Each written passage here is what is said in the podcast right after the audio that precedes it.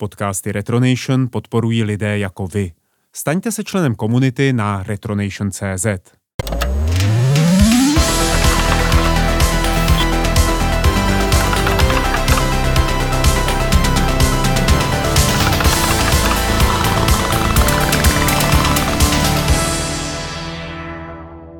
Čau a vítejte u dalšího dílu podcastu Retronauty.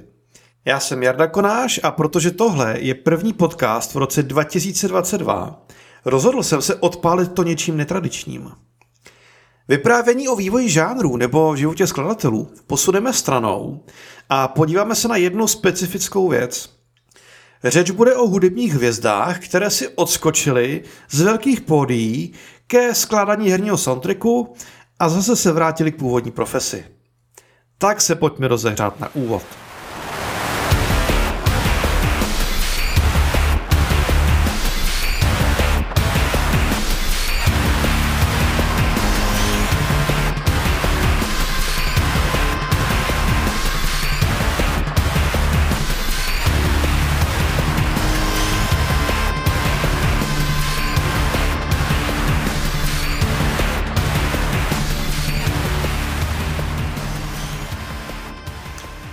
Asi jste poznali, že šlo o hudbu z prvního dílu hry Quake.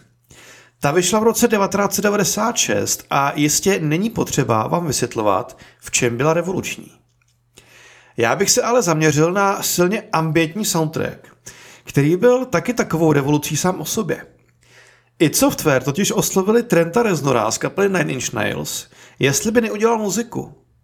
Reznor byl už v půlce devadesátek velké jméno a John Romero s Johnem Carmackem, tehdy hlavní tvůrčí tandem společnosti id Software, chodili na koncerty o kapely Nine Inch Nails. Reznor zase znal jejich hry. Jako zapřísáhlý mekař si sice nic toho nezahrál, ale měl rád Doom pro jeho progresivní pojetí násilí a okultismu.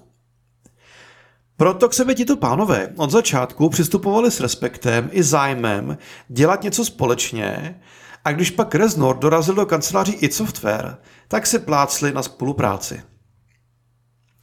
V tu chvíli vývojáři ještě nevěděli, jestli v Quakeovi bude muzika hrát z CDčka nebo z MIDI souborů.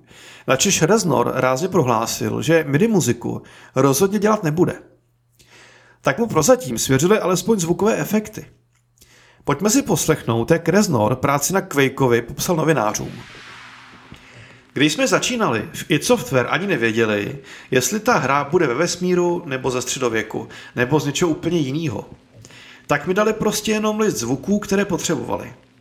Takovou práci jsem nikdy předtím nedělal, ale dost mě to zajímalo. Jenže oni mi dali seznam tisíce zvuků. Pohyb v brnění po kameni, pohyb v brnění na dřevě, zvuk rozstřelený hlavy. Tak jsem zavolal pár známým v Hollywoodu, co se tímhle zabývají, a ti mi řekli: vem hlávku salátu a hoď ji na zem tak, aby se rozsekla o položený nůž. S hudbou to nakonec bylo tak, že mi zavolali z id Softu několik týdnů před koncem a říkali: hele, tak nakonec ta muzika bude hrát CDčka, mohl bys pro nás něco složit? A já jen řekl: to se děláte prdel, ne? Kolik toho potřebujete? A oni řekli: co nejvíc toho můžeš udělat.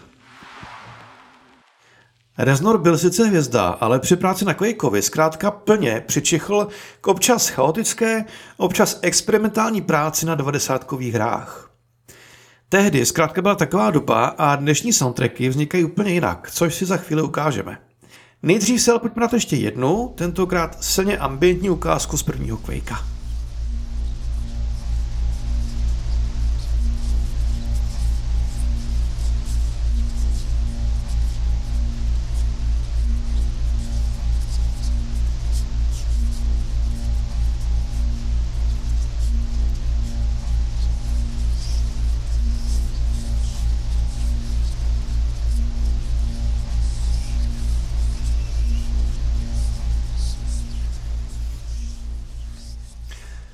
O tři roky později, tedy v roce devatenáct set devadesát devět, vyšla hra Omikron – The Nomad Soul. Díky zapojení Davida Bowieho má dnes kultovní postavení, ačkoliv svého času žebříčky prodejnosti rozhodně nebořila. U té hry došlo k zajímavému paradoxu. Ačkoliv Bowie se studiem Quantic Dream úzce spolupracoval a pro hru složil okolo jedné hodiny původní hudby, Nakonec se rozhodl několik skladeb nahrát znovu při práci na své studiovce Hours.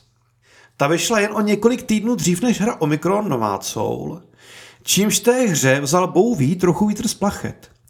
Všichni vzdychali nad hudbou z Hours a Omikron byl prostě až ten druhý. Což nic nemění na tom, že ve hře zní skladby ve verzích, v jakých jinde nevyšly. Třeba New Angels of Promise, kterou teď pustím.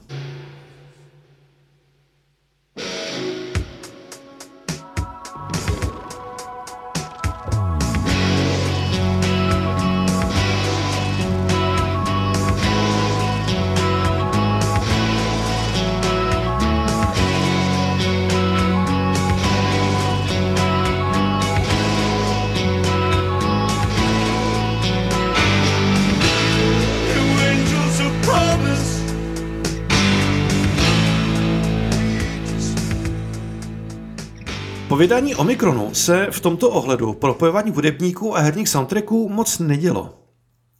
Samozřejmě v rámci původní tvorby licencování slavných skladeb a singlů do her probíhalo jak na běžícím pásu a dalo by se říct, že celá první dekáda nového tisíciletí byla dobou, kdy každé druhé studio chtělo mít licencovanou muziku. Vyvodili tomu samozřejmě Rockstar Games z Grand Theft Auto, ale ta samá firma přišla v roce dva tisíce deset s fantastickým zapojením hudebníka přímo do soundtracku. Řeč je o Jose Gonzálezovi, který pro první Red Dead Redemption složil skladbu Far Away. Pokud jste hru hráli, asi by dáte za pravdu, že ten moment, kdy se tahleta skladba ve hře rozezněla, patří mezi nejsilnější okamžiky ve hrách vůbec. Pojďme si dát ukázku.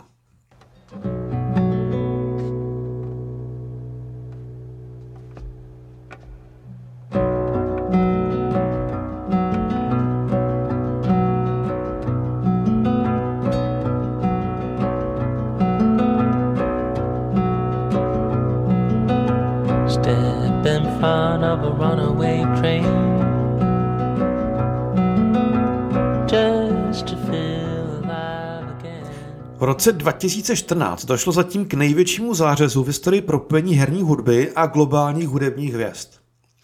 Společnost Bungie totiž při práci na hře Destiny oslovila Paula McCartneyho, zda by nesložil píseň do závěrečných titulků.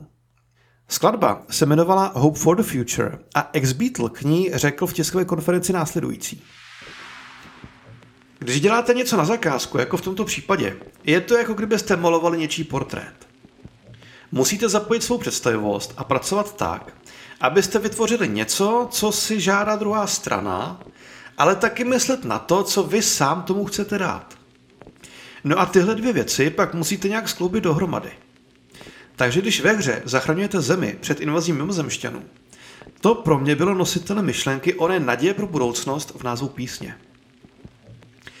Pak jsem si řekl, že to je sice píseň do hry, ale bude existovat i mimo hru.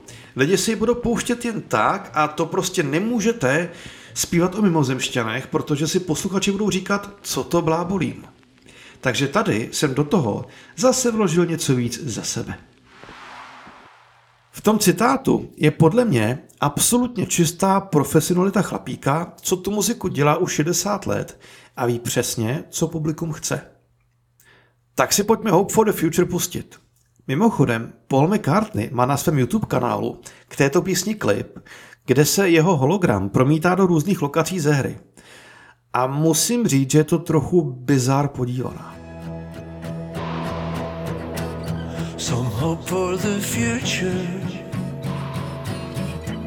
some wait for the call, to say that the days ahead will be the best of all. We will build bridges up to the sky. Ve stejném roce se společnost Riot Games spojila s kapelou Imagine Dragons, aby pánové složili skladbu pro světový šampionát League of Legends, která zároveň bude jakousi oslavou a hymnou všech hráčů LoLka. Imagine Dragons jsou mistři stadionového patosu, což je přesně to, co po nich v Riotu chtěli. A Riot Games pak ze skladby udělali oficiální hymnu LoLkového YouTube kanálu. Imagine Dragons to měli mnohem víc na salámu a protože jim na skladbu zůstala práva, Prodali později single Warriors i do wrestlingu, ženskému světovému šampionátu FIFA a do několika hollywoodských soundtracků a trailerů. Docela mě zajímalo, co si v Riotu, který kapel musel zaplatit nemalé peníze, říkali, když tu písničku slyšeli pak třeba z traileru na Wonder Woman. No nic, pojďme si Warriors pustit. As a child, you would wait and watch from far away, but you always knew that you'd be the one to work while they all play. And you, you'd lay awake at night and scheme of all the things that you would change, but it was just a dream.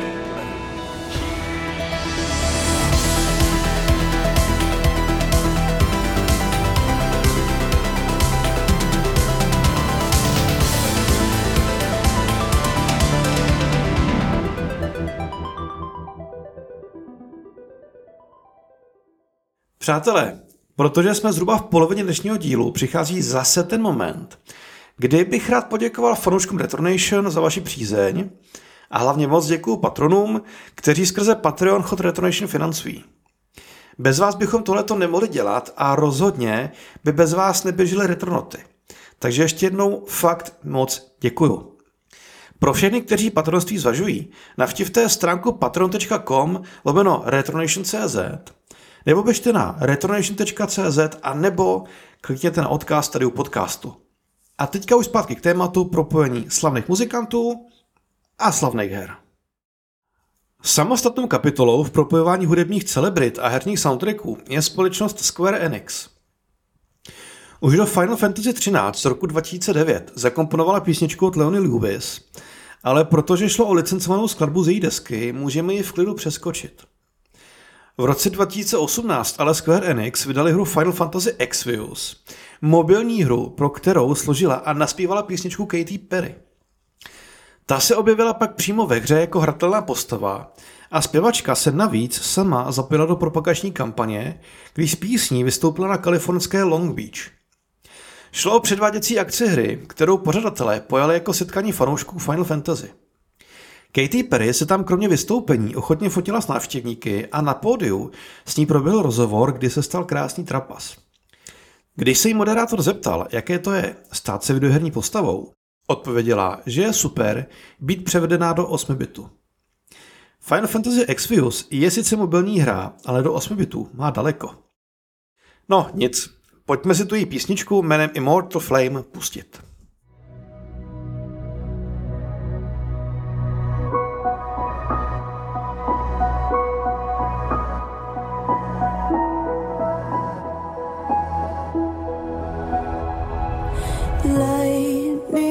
Strikes only once in your life. I guess I'm lucky, 'cause I found myself. Pokračujeme se Square Enix, kteří do toho bušili ve velkém. Při práci na Final Fantasy patnáct oslovili populární zpěvačku Florence Welsh, kterou možná budete znát spíš z kapely Florence and the Machine.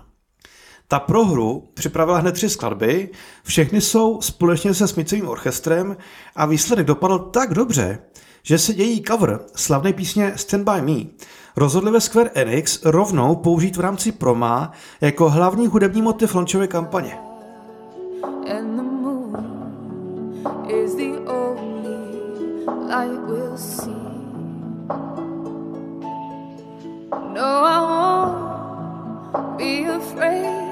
Oh, I'll be afraid, just as long as you stand, stand by me. So darling, darling, stand. A Square Enix ještě jednou a tentokrát naposledy. Když chystali hru Kingdom Hearts tři, tak jako autora hlavní skladby oslovili Skrillexe, což mně osobně připadá teda jako největší bizár, co jsem zatím ve hrách viděl. Nebo jinak, že uslyším Skrillexe hrát z víceméně dětsky zaměřené japonské akční R P G hry. To by mě nenapadlo ani ve snu. Ale stalo se a americký D J a producent spolu se zpěvačkou Hikaru Utada nahráli skladbu jménem Face My Fears, která zní následovně.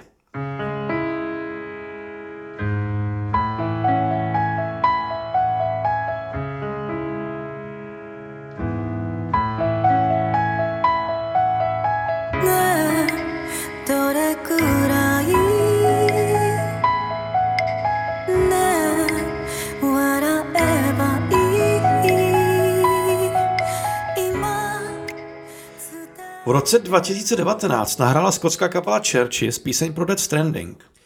Ta hra klade opravdu enormní důraz na propojení herního světa s hudbou různých kapel a musím říct, že jsem asi nikdy takhle pojatý soundtrack při hraní nezažil.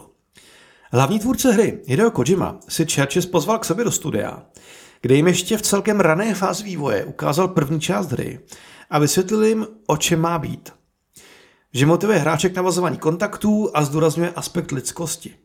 Na Chvrches to tehdy udělalo takový dojem, že když se pak zavřeli ve studiu, měli skladbu údajně velmi rychle hotovou, protože přesně věděli, o čem chtějí zpívat a co chtějí v té muzice podat. Tak si pojďme poslechnout výsledek.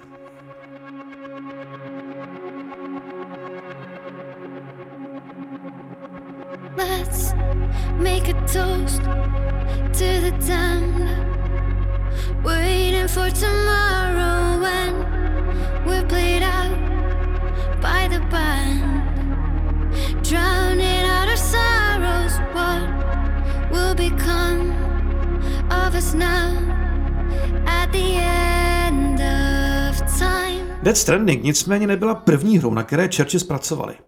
Už v roce dva tisíce šestnáct složili titulní skladbu ke hře Mirror's Edge Catalyst. A když si tehdy kapelu pozvali na rozhovor do B B C, řekl jeden ze členů Martin Doherty podle mě důležitou věc. Jeden z důvodů, proč nás lákalo se do tohle projektu pustit, byl ten, že jako kapela máte zkrátka strašně málo příležitostí podílet se na tvorbě herních soundtracků. A to je přesně ono. Herní společnosti nemají problém na soundtracky naložit velké částky, najímají celé skladatelské týmy i drahá nahrávací studia, aby byl výsledek co nejlepší, ale málo kdy je napadne svěřit práci na soundtracku nějaké kapele. Ono se dá pochopit, i ve filmu raději najmou Hanse Zimmera než U dva, ale v dnešní střední generaci hudebníků je obří procento kluků a holek, kteří s hrami vyrůstali a bez pochyby by si s kapelou rádi práci na nějakém soundtracku střihli. Ale smůla, trh tomu tak není nastaven. Alespoň prozatím. A jak jsme dneska slyšeli, první vlaštovky už se ale objevily a je možné, že za deset let bude situace trochu jiná. Uvidíme. Tak si pojďme ještě ty Chvrches pro Mirror's Edge Catalyst pustit.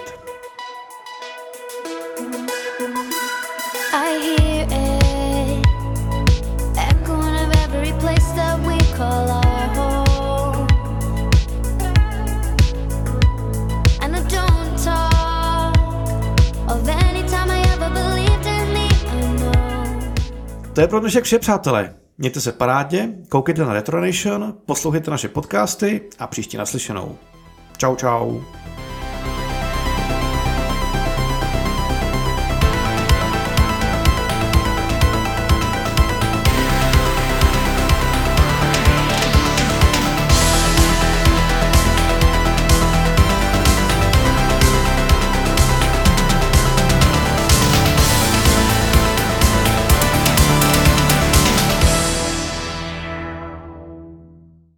Nahrávání podcastu Retronation a tvorbu dalšího obsahu můžete podpořit na retronation tečka cé zet.